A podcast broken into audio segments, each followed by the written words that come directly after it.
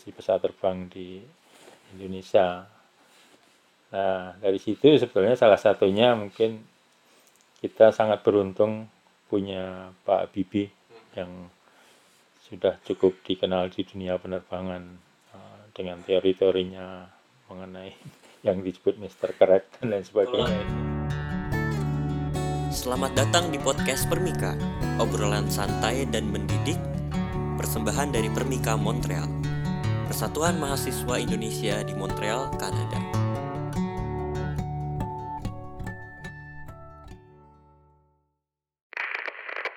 Ada malam ini ada Bapak Rangsang Wiwaswan, uh, orang yang sudah lama menjadi bagian dari uh, komunitas Indonesia di sini. Uh, apa kabar Pak? Uh, Pak Rangsang? Alhamdulillah kabar baik. Gimana Kamil kabarnya? Baik. Sehat-sehat? Sehat sehat. Sehat. Alhamdulillah. Alhamdulillah. Um, bisa diceritain nggak Pak Rangsang uh, latar belakang Pak Rangsang, cerita Pak Rangsang uh, bisa sampai di sini di Montreal dari tahun berapa ya waktu itu kalau nggak salah? 2009 2009. ya.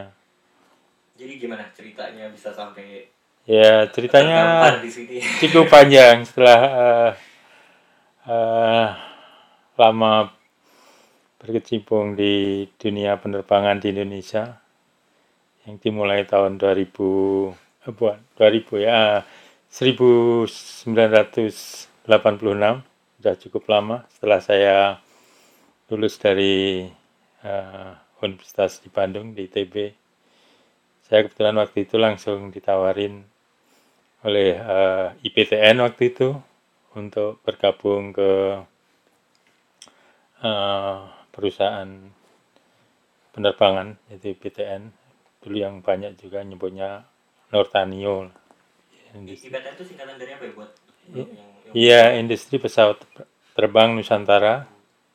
Sebelumnya itu uh, Nurtanio uh, yang banyak orang apa namanya sebelum berganti nama menjadi industri pesawat terbang Nusantara itu terkenalnya tuh uh, Nurtanio misalnya kalau di Bandung bekerja di mana oh di Nurtanio oh tukang ini ya membuat pesawat. terbang ya gitu. Tukang pesawat bukan tukang insinyur. Jadi cukup uh, terkenal waktu itu di uh, industri pesawat terbang di Indonesia ya hanya ada satu itu Nurtanio dan itu padahal sudah cukup lama sebelumnya Indonesia itu mempunyai uh, industri pesawat terbang. Dimulai ya. Uh, aku lupa ngasih tahu tadi di awal uh, podcast ini akan di bagi-bagi menjadi kayak beberapa series gitu uh, Pak Rangsang yeah, uh, boleh. jadi series pertama ini tentang aviasi gitu jadi yeah. kita bakal ngomong-ngomong soal uh, industri aviasi terutama di Montreal gitu dan yeah. hubungannya dengan uh, industri aviasi di Indonesia gitu kita relate lah gitu yeah. kayak perkembangannya potensi di Indonesia gimana uh, karena kan Montreal pusat aviasi ya iya betul pusat betul. ICAO kan di sini ICAO pusatnya di sini. IQ betul, itu betul.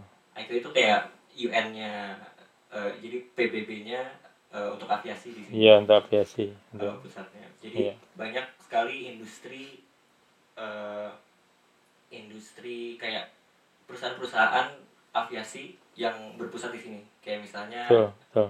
Bell Canada kan. Bell Canada. Uh, terus uh, Bombardier, Bombardier. Uh, Bombardier. Iya. Uh, kalau Pak sekarang kerjanya di mana ya? Saya sekarang uh, di Bell, Kanada. Uh, setelah uh, cukup lama saya di Bombardier, setelah itu saya bergabung ke Bell. Jadi uh, sebenarnya waktu di PT IPTN dulu juga kita uh, di samping industri, emas saya di samping produksi fixed wing seperti uh, NC212, CN235 juga produksi uh, helikopter. Dapat lisensi dari uh, Amerika. Untuk produksi helikopter juga dari uh, Airbus waktu sebelum itu. Jadi ya IPTN nanti mungkin ceritanya sangat panjang, cuma saya hanya di sini sekedar ini aja bahwa IPTN zaman dulu itu setelah sekarang menjadi PTDI ya PT Dirgantara Indonesia atau Indonesian Aerospace Company itu sudah memproduksi fixed wing maupun uh, uh, rotary wing.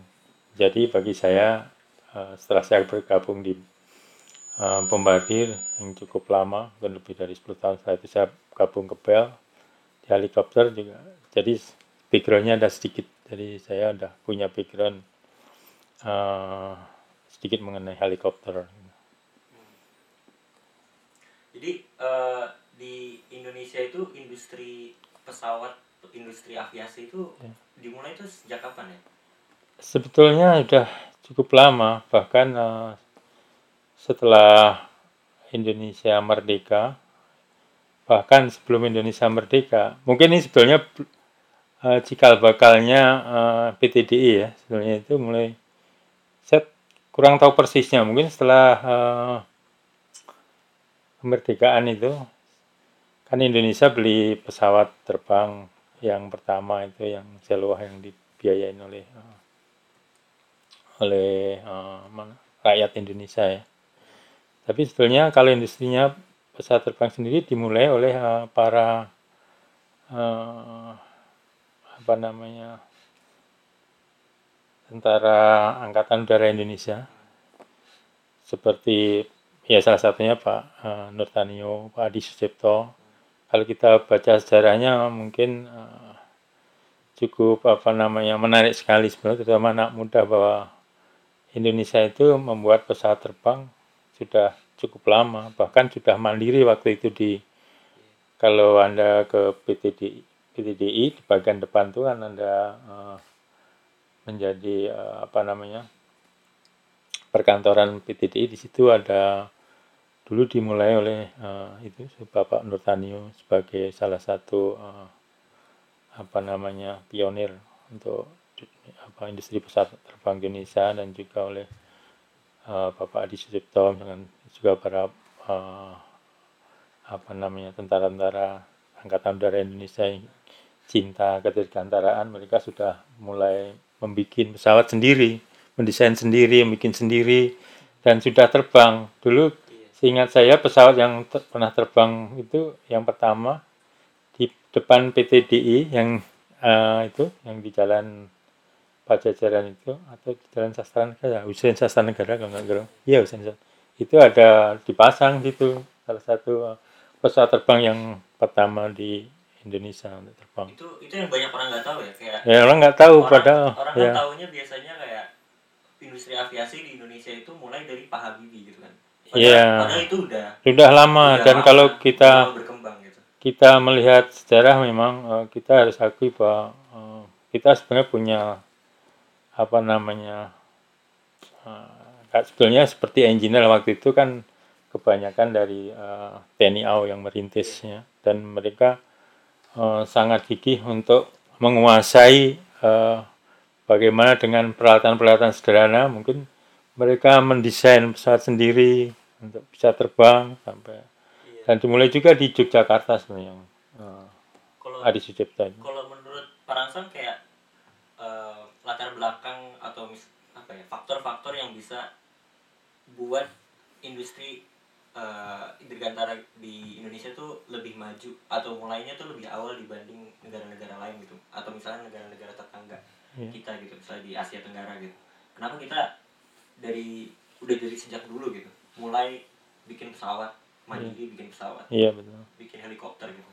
Kenapa sih kayak kalau menurut para asam sebetulnya ini salah satu uh, founding father founding father kita ya Pak. Karno kan sebetulnya sudah menanamkan juga.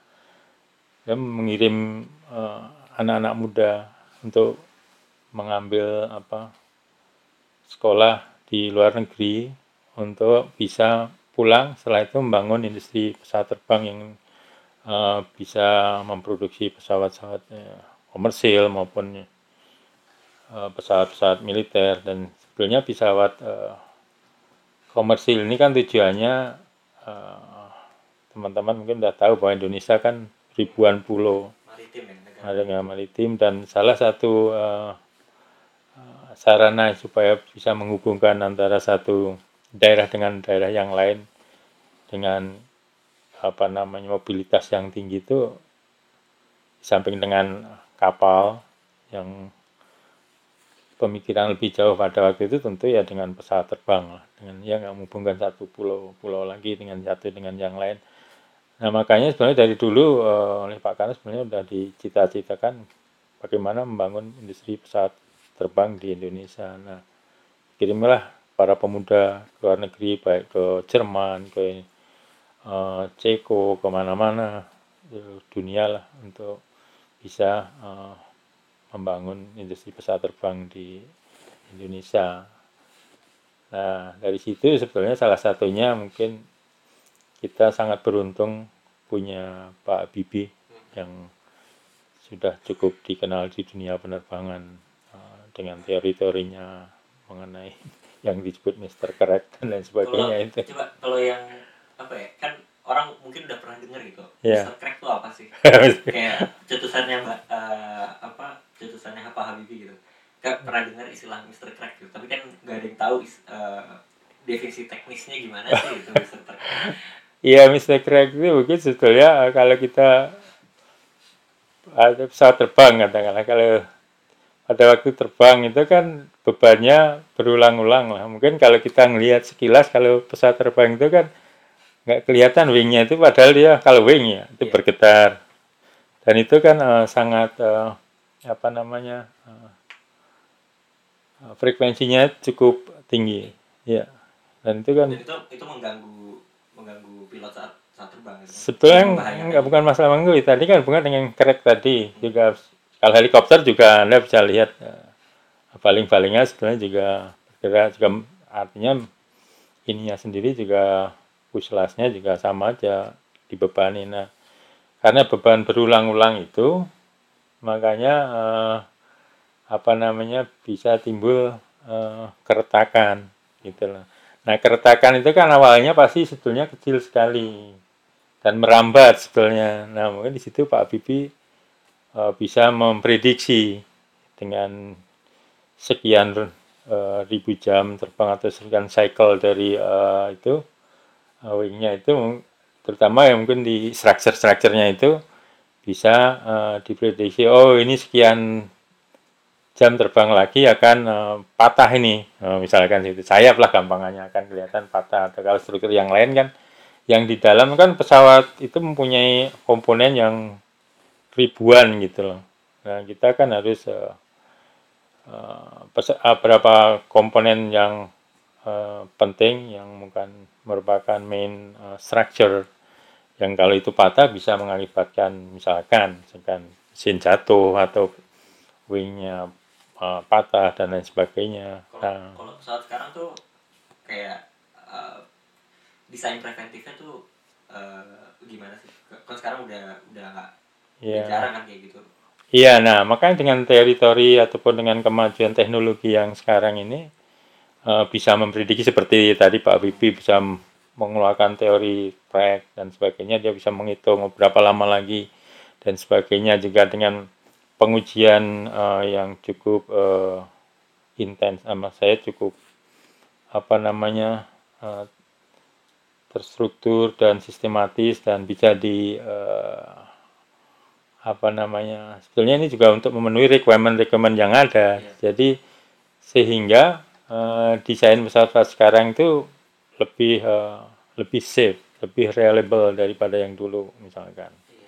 Saya saya kasih gambaran sebetulnya engine, kebetulan saya orang uh, power plant ya, orang power plant itu yang merupakan uh, mendesain. Jadi bagaimana kita memilih dari uh, apa engine atau uh, mesin pesawat itu yang cocok untuk pesawat ini misalkan itu. Nah dari situ kita akan menentukan oh pesawat ini mesin ini cocoknya ini. Nah pesawat zaman dulu engine-nya itu kan enggak eh, reliable misalkan setelah sekian flight hour setelah engine running katakanlah eh, 500 hours engine tadi udah mulai uh, apa namanya terjadi kerusakan-kerusakan sehingga gagal dan lain sebagainya. Jadi apa nama rehabilitasinya yang teh dengan teknologi sekarang itu sangat uh, maju sekali gitu. Nah, kalau mungkin pernah lihat pesawat zaman dulu engine-nya berapa? Waduh, saya kurang tahu. Ah, empat kan, zaman dulu banyak kan empat, Itu kan untuk yang pesawat jarak jauh itu. Sekarang, anda kalau lihat naik pernah naik Boeing 77 ya 777 itu level 7 pesawat dua tapi dia bisa udah bisa cross Atlantik cross. Nah itu karena apa? Engine-nya sangat reliable gitu loh. Di samping yang tadi seperti kami tanyakan uh, memang sistem-sistem yang lain yang di pesawat itu memang sama reliability-nya itu dituntut sangat tinggi itu makanya kita jangan khawatir kalau naik pesawat wah gimana nanti kalau kita apa namanya naik pesawat kan banyak yang jatuh nah, sebenarnya faktor jatuh dan lain sebagainya kalau kita sebagai desainer dari pesawat itu kita berusaha ataupun untuk memenuhi regulasi-regulasi yang ada dan tuntutan regulasi itu sangat tinggi gitu loh sehingga oh, lebih dekat ke mic-nya. Oh, lebih dengar lagi nggak? Iya, oh, oke. Okay. Mantap. Ya itu jadi regulasinya juga udah ketat. Kita para desainer harus memenuhi uh, regulasi yang ada misalkan kalau pesawat satu mesinnya mati nah itu pesawat harus tetap bisa uh, landing dengan baik dengan saya, selamat saya waktu itu pernah baca kayak secara statistik tuh hmm. uh, pesawat itu kemungkinan kecelakaannya tuh ya di antara transportasi mode transportasi yeah. lain itu ya paling rendah gitu betul memang uh, dibandingin naik motor gitu apalagi di Indonesia ya, nah.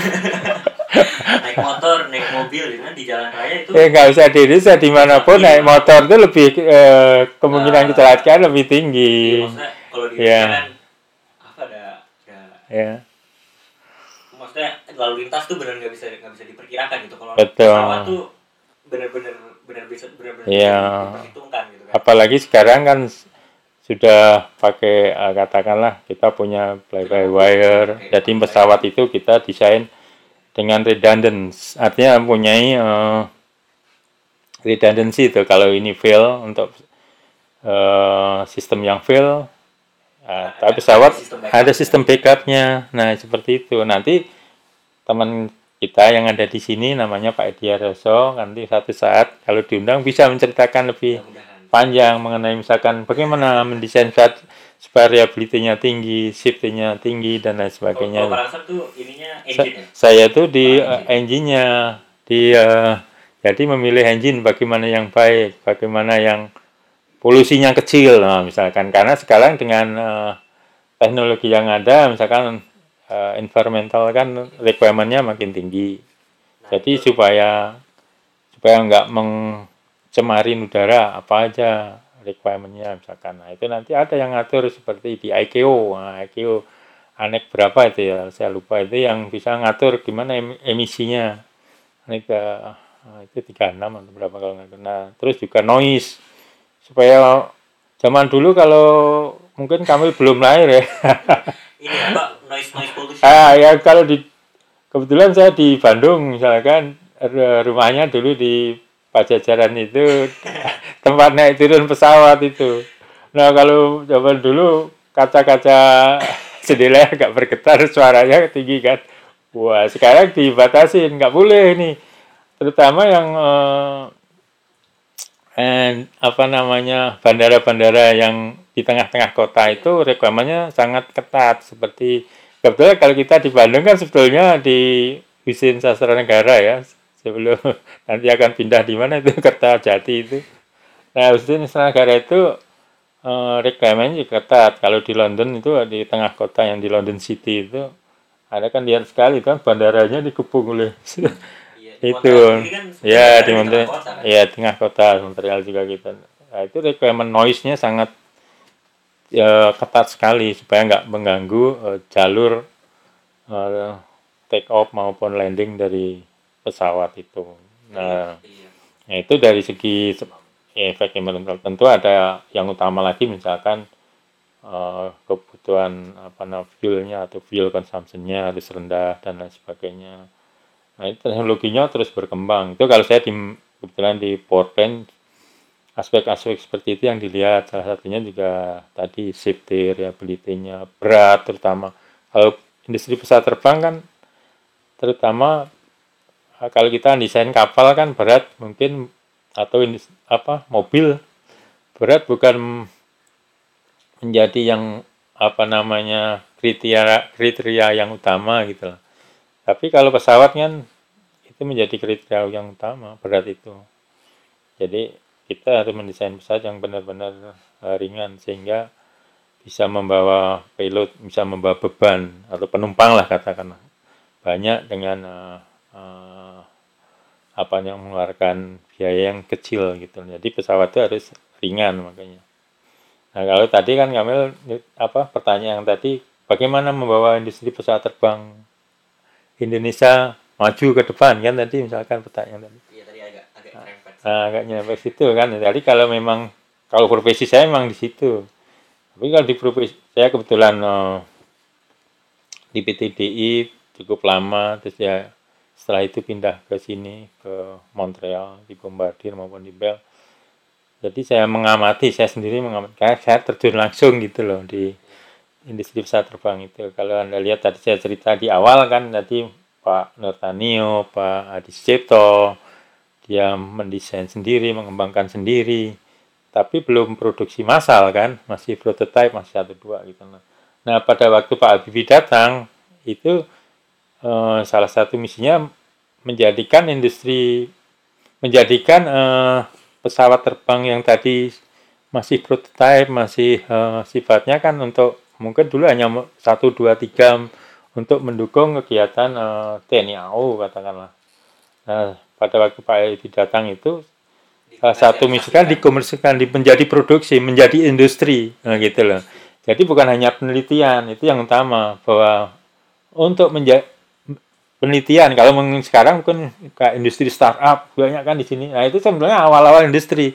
Tapi bagaimana membeli menjadikan industri startup ini menjadi produk uh, yang bisa mass production yang bisa dijual. Itu kan industri. Nah salah satu kelemahan kita kan uh, kita belum apa namanya belum bisa lah katakanlah menjual menghasilkan mass production seperti tadi itu. Nggak punya infrastrukturnya. Maksudnya infrastruktur juga uh, katakanlah masih itu kita masih negara dalam peralihan kan. Kalau anda apa, Amelia bisa lihat, itu kan kita dari dulu kan negara agraria, negara agraria belum fokusnya belum ke Ah, setelah itu kan pada waktu itu ada replita 1, 2, 3, 4, 5. Sebetulnya 5 katakanlah kita harus menjadi negara industri 5 atau 4 saya kurang begitu tahu. Begitu. Seingat saya satu dua itu uh, zaman Pak Harto ya ini ya.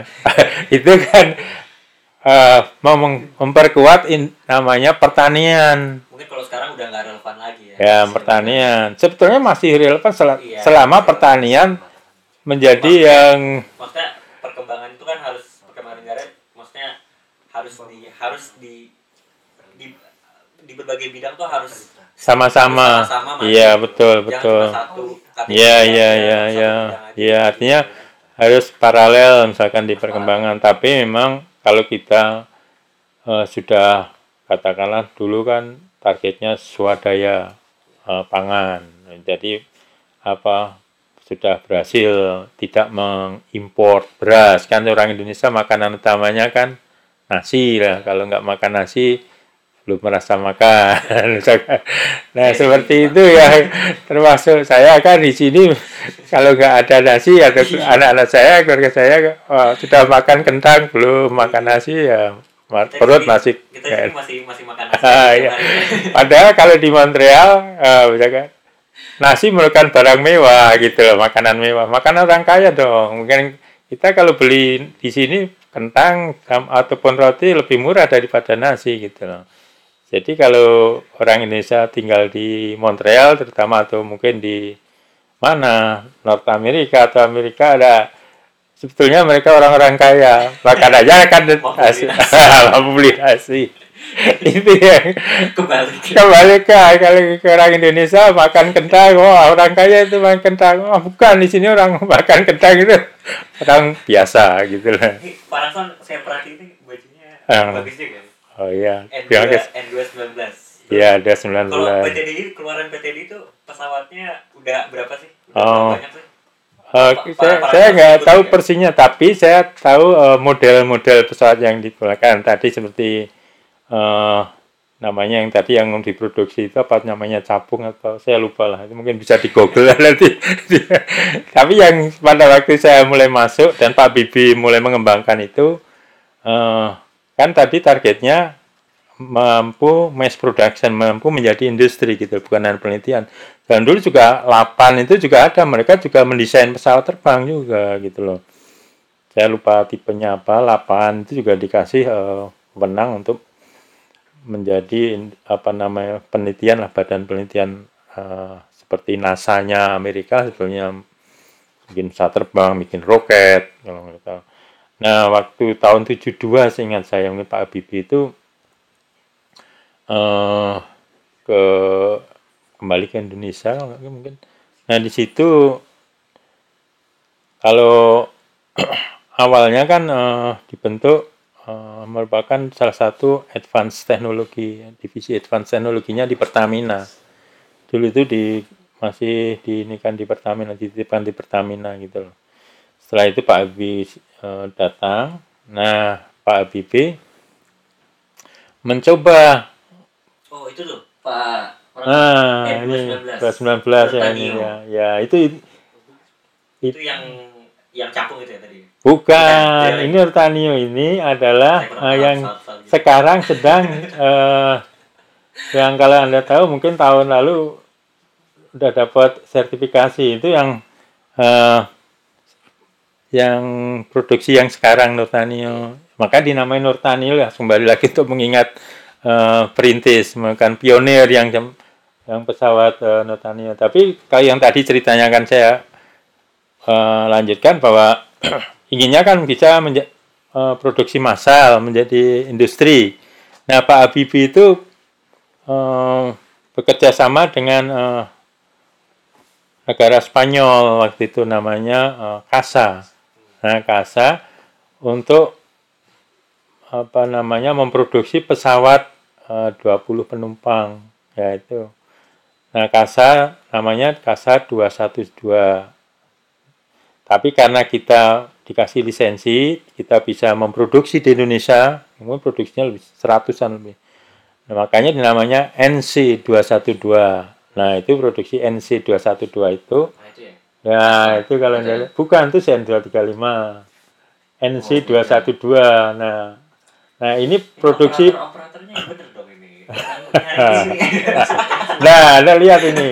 Ini tiga pesawatnya Anda kalau lihat tuh Nah, ini pesawat multi juga, artinya pesawat 20 penumpang, medium range ya, untuk di Indonesia sebenarnya sangat cocok. Dia bisa tinggal landas di uh, saya short short landing, take off and landing itu. Jadi dia cocok di Indonesia yang waktu itu banyak sekali bandaranya belum punya, belum punya panjang. Uh, panjang masih bahkan gravel artinya bisa uh, landas uh, take out itu. Nah itu cocok. Nah, makanya Pak Habibie langsung oh ini kita ambil uh, kerjasama dengan Kasa. Kebetulan Kasa juga mau. Uh, oh, jadi kita jadi uh, tahun 71 itu pas mulai di Indonesia. Nah kita harus uh, apa namanya apa menghargai apa namanya generasi generasi sebelumnya. Mereka merintis berusaha untuk membawa teknologi pesawat terbang ke Indonesia. Yang salah satunya Pak, eh, Pak Habibie dan timnya itu membawa KASA kerjasama dengan KASA 212 setelah itu namanya kan industri license under license. Kita produksi oke kamu saya kasih kesempatan produksi Indonesia uh, 100 100 jual di Indonesia dan uh, sekitarnya nah saat, di situ kan kemampuan produksi yang baru di uh, berikan alih teknologinya produksi gitu loh. Nah, di situ alih produksi. Tapi untuk desain kita belum belum bisa. Bisa, masih ya untuk pesawat-pesawat yang tadi untuk perintis yang tadi generasi perintis yang oleh Pak Notanio dan lain sebagainya tadi kan sudah ada sudah terbang terus bikin terus ini tapi kan belum massal gitu loh. Nah, ini produksi massal mulai belajar nih dari 212 mulai belajar dari bagaimana kita bikin tooling yang bisa dipakai berulang-ulang.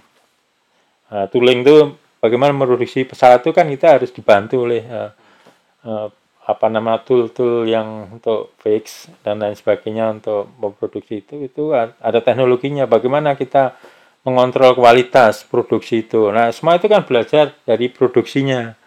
Setelah kita mulai bisa eh, tahun 80-an mungkin saya ingat saya atau 70 ya 79 atau 70 berapa itu beberapa uh, engineer dari Indonesia anak masih anak-anak muda juga dikirim ke Spanyol. Itu kalau tadi kan produksi dikirim uh, ada apa teknisi maupun engineer yang bagian produksi dikirim ke KASA supaya bagaimana memproduksi pesawat. Nah, itu udah bisa kan di Indonesia. Nah setelah itu desain. desain masuk ke desain. Nah itu Pak Habibie sama KASA mendirikan Aerotech. Jadi yang kerjasama itu untuk 50-50. Jadi 50% didesain oleh engineer Indonesia, 50% oleh engineer KASA. Itu satu uh, kebanggaan sendiri. Kita yang waktu itu negara berkembang masih ini diberi kesempatan mendesain pesawat uh, KASA waktu itu salah satu industri pesawat terbang yang besar sebelum akhirnya bergabung dengan Airbus kan. Sekarang menjadi Airbus kalau di Eropa kalau Anda lihat semua industri pesawatnya di jadi satu menjadi Airbus. Nah, kita anak-anak muda bayangin tuh baru lulus eh, anak-anak masih muda dikasih belajar bikin desain pesawat terbang merebut teknologi. Bagaimana bisa mendesain pesawat terbang? Nah itu sampai akhirnya terbang di kasa yang pertama. Kita di Indonesia um, bikin dari awal produksi di desainnya juga first flight. Nah anda bisa bayangkan mendesain bagaimana fuel sistemnya di pesawat untuk memenuhi regulasi yang sangat ketat. Parasong, itu lulusan ITB. Iya. ITB jurusan jurusan mesin tahun 86. Wah, ini ada ada bajunya gitu. Ah, ada bajunya ini kalau mau di kenangan di Bajunya Parasong ini penuh kenangan. Penuh kenangan. Iya, karena itu baju uh, sejarah lah perjuangan Oh, mulai dari ada, ada tulisannya nih. Iya, itu seperti. Nah, ini baju-baju kenangan dari Ini ada tulisannya. Old mechanics never, never die. die. get well lubricated. eh, itu get well lubricated ya itu. Jadi yang terutama kalau Anda lihat mesin itu pasti ada lubrikasinya kan Karena kalau orang bicara mesin, that's maybe the moving part is the most important. Yeah. pasti yeah, ada moving partnya. Nah kita memaintain. Nah itu salah satu kelemahan orang Indonesia itu gak bisa maintain itu maksudnya. nah kayak gitu. Bukan, maksudnya saya bukan mengkritik Indonesia bukan ya. Maksudnya gini loh. Kalau ada lihat misalkan kalau uh, kita misalkan di sini misalnya gedung-gedung kuno di Eropa juga gedung-gedung yeah, kuno tapi kan gitu kan. rapi, terawat. Meskipun kuno itu bahkan waktu saya datang pertama ke sini ke Montreal saya datang ke uh, kebetulan sakit misalnya saya kan sakit datang ke McGill uh, ya, yang di hospital, itu general hospitalnya di Tonton itu saya agak heran juga ini. Loh ini udah negara maju.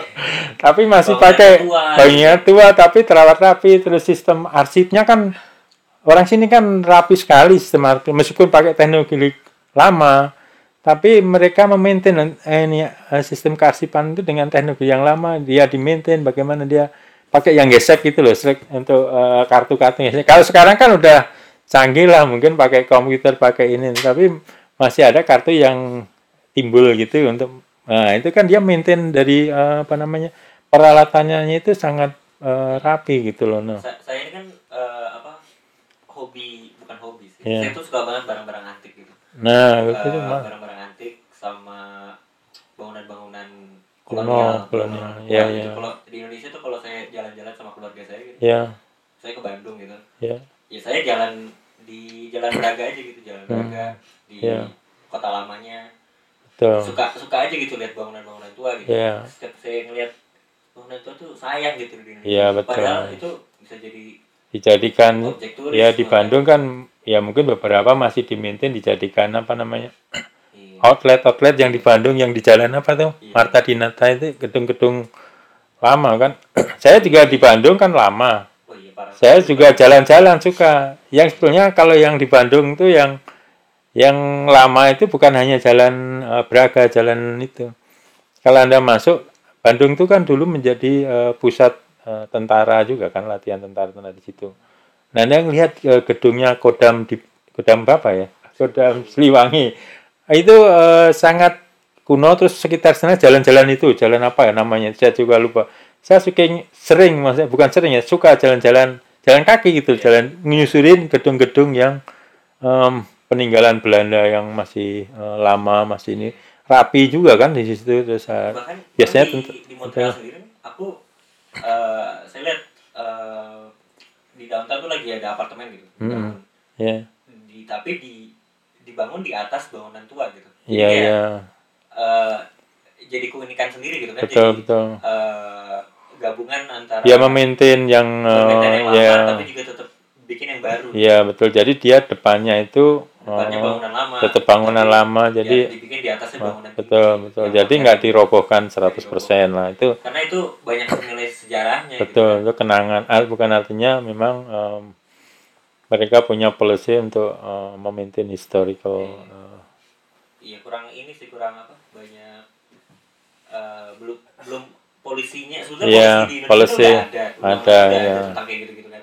Ya ya tentang eh, cagar budaya cagar gitu kan. budaya melindungin tapi, itu tapi ya. sih itu ya biasanya, itu biasanya kan eh, ya itu yang masih iya, masih salah satu kelemahan Kelemahan kita. kita. tapi ya yang harusnya nah itu yang saya sebetulnya berharap nih. Generasi saya lah katakanlah generasi 80-an nah, pengennya yang maksud saya yang seperti itulah kita bang karena mencintai Indonesia kita pengen juga eh, apa namanya? sejarahnya juga. sejarahnya harus Mau- kita maintain mau ya maupun buruk kita tetap pelajarin gitu kan. pelajarin betul. Dan eh, saya waktu-waktu itu waktu masih mahasiswa lah katakanlah masih masih ini ya? SMA itu misalkan masih ideal kan. Generasi saya harus menjadi generasi yang baik. Artinya jangan sampai ada korupsi di Indonesia. Tapi ternyata ya generasi saya dan saya Anda bisa lihat sendiri korupsi sekarang juga pembabi buta di Indonesia. Saya merasa eh, apa namanya ya artinya prihatin dalam arti wah generasi saya ternyata nggak bisa ya mempersiapkan korupsi. Seharusnya kan dulu kan gitu generasi tua hilang korupsi harusnya hilang. Ternyata nggak bisa jadi saya tinggal berharap generasinya Kamil generasi anak saya gener- untuk jangan sampai lah korupsi di Indonesia itu dipelihara itu. Jangan sampai ngapain melihara korupsi? Pelihara itu yang baik-baik aja. Kayak inovasi. Nah gitu ya. inovasi seperti itu. gitu ya. termasuk sekarang misalkan startup startup Indonesia Iya, harus paling banyak di nomor tiga di dunia tuh nah itu kita yang hargai anak muda. Nah seperti itulah prestasi prestasi prestasi yang jelek janganlah malu-maluin lah kita harusnya punya. Kalau kita mau maju yang terutama hilangkan korupsi dulu. Nah, itu pertama misalkan. Harus ditanamkan. Tanamkan dulu zaman dulu kita wah anak-anak muda ya. mungkin ya generasi yang berkuasa sekarang di samping generasi generasi saya seperti Pak Jokowi itu saya anggap generasi saya lah itu. Karena kan lulusan 80 juga ya dari SMA ya bisa nggak menghilangkan korupsi itu di Indonesia bukan saya meng mengejek Pak bukan. Tapi maksud saya generasi saya mengakui bahwa generasi saya nggak bisa lah Iya. menghilangkan korupsi. Maupun generasi di atas saya lah generasi eh, 70-an ya, atau generasi di atas eh, masa 90-an anak-anak muda yang korupsi yang berapa itu? Yang korupsi di itu kan anak apa lulusan tahun 90-an lah katakanlah. Korupsinya udah miliaran itu kan malu-maluin juga Ya, gitu harus- loh. ya belajar dari kesalahan Kesalahan, harusnya belajar, kita masa mau menjadi Iya, negara yang koruptor menjadi iya. Kita menjadi negara yang gagal kan jangan sampai lah. Padahal para founding father kita para pahlawan-pahlawan kita sudah berjuang seperti itu. Anda bayangkan lah. Gerilya paru-parunya tinggal satu misalnya Pak Sudirman. Nah itu kan bagaimana kita kalau menghargai pahlawan itu kan kita mengingatlah seperti itu misalkan masa generasi sekarang enak-enak korupsi Dan uang itu adalah uang dari utang misalkan, dari pajak, dari nah, itu harusnya yang generasi teman-teman kita, generasi permika lah kita harapkan misalkan. Amin, amin. Itu kalau memang balik ke Indonesia ya terutama itulah. Uh, tapi sebetulnya ya ada beberapa kemajuan banyak Indonesia, banyak, sekali Indonesia. Seperti yang tadi saya cerita mulai awal Pak Pak Bibi membawa industri penerbangan tadi menjadi industri ya namanya ada kegagalan ada kesalahan pasti ada lah. Memang salah satu kelemahan kita uh, mungkin untuk di industri penerbangan lah belum sukses membawa uh, produksi uh, pesawat terbang menjadi produksi massal menjadi uh, industri pesawat terbang yang disegani oleh uh, dunia. Tapi kalau saya boleh melanjutkan yang tadi, yang CN235 tadi kan uh, setelah 212 tadi kita merebut teknologi uh, bagaimana memproduksi pesawat. Nah, CN235 kita berusaha merebut desain. Nah, setelah tadi dikasih kesempatan, kita oh ternyata kita bisa mendesain pesawat nih uh, dengan uh, yang apa bisa diproduksi massal, bisa dijual. Uh, CN235 itu pesawat yang uh, apa namanya sangat handal dan sangat uh, apa namanya cocok sekali untuk uh, Indonesia sebetulnya. Tapi sekarang yang banyak pakai kan militer. Karena untuk uh, apa namanya komersial memang tidak belum berhasil. Meskipun sampai sekarang masih diproduksi itu. Yang di Indonesia diproduksi menjadi pesawat-pesawat militer uh, apa namanya patrol uh, bukan uh, uh, MPA misalkan dimodifikasi menjadi maritim patrol aircraft. Jadi itu kan sangat berguna untuk angkatan laut berpatroli di seluruh uh, kawasan Indonesia. Sebenarnya CN235 itu dijual mungkin sampai sekarang 250 sampai 300 lebih itu 300 lebih. Nah selama itu dijual PTDI itu sekarang namanya PTDI ya mungkin kalau saya menamakan sekarang saya akan mulai PTDI itu artinya IPTN atau Nurtanio kalau orang Bandung itu kalau yang menjadi bekerja di Nurtanio itu menjadi idaman. Wah kerja di mana deh berarti panas uh, iya cap cap Nurtanio wah apa ya ya salah satu ya. tinggi gitu ya ya ya termasuk sebetulnya PTD ingat kalau kan saya lihat dari segi gaji misalkan Jawa dulu tuh berarti gampang nyari istri. Aduh, ya dulu kalau di sini wah kerja di mana deh wah Cep Nurtanio ya. Wah. Kita bangga Cep Nurtanio meskipun ada juga yang uh, apa namanya? Ya namanya orang ya pasti ada yang sinis ah tidak ya ngabisin uang aja itu. Misalkan. Karena namanya tadi juga dalam industri masih dibantu negara kan. Tapi sebelum kalau kita lihat sampai sekarang pun mana industri di dunia yang nggak dibantu negara itu? Nggak ada. Mulai dari TV dari media itu Hmm. itu Ya. kebanyakan kan kita kalau lihat eh, saya lihatnya dari TV Ya. saya lebih tahu soal TV gitu.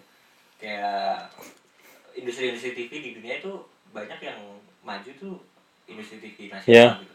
Ya Eh, kayak dari Prancis gitu France 24 gitu Ya. kalau Kanada CBC CBC eh, iya gitu. Jadi kayak ya nggak maksudnya gini eh, bahwa industri pesawat terbang segede Boeing, segede Airbus pun sebetulnya mereka juga di, masih di- dilindungi dibantu negara, tapi caranya yang mereka sangat eh, halus. Misalkan sama- ya lewat militer, dia mendesain oh militer ngasih proyek untuk ini.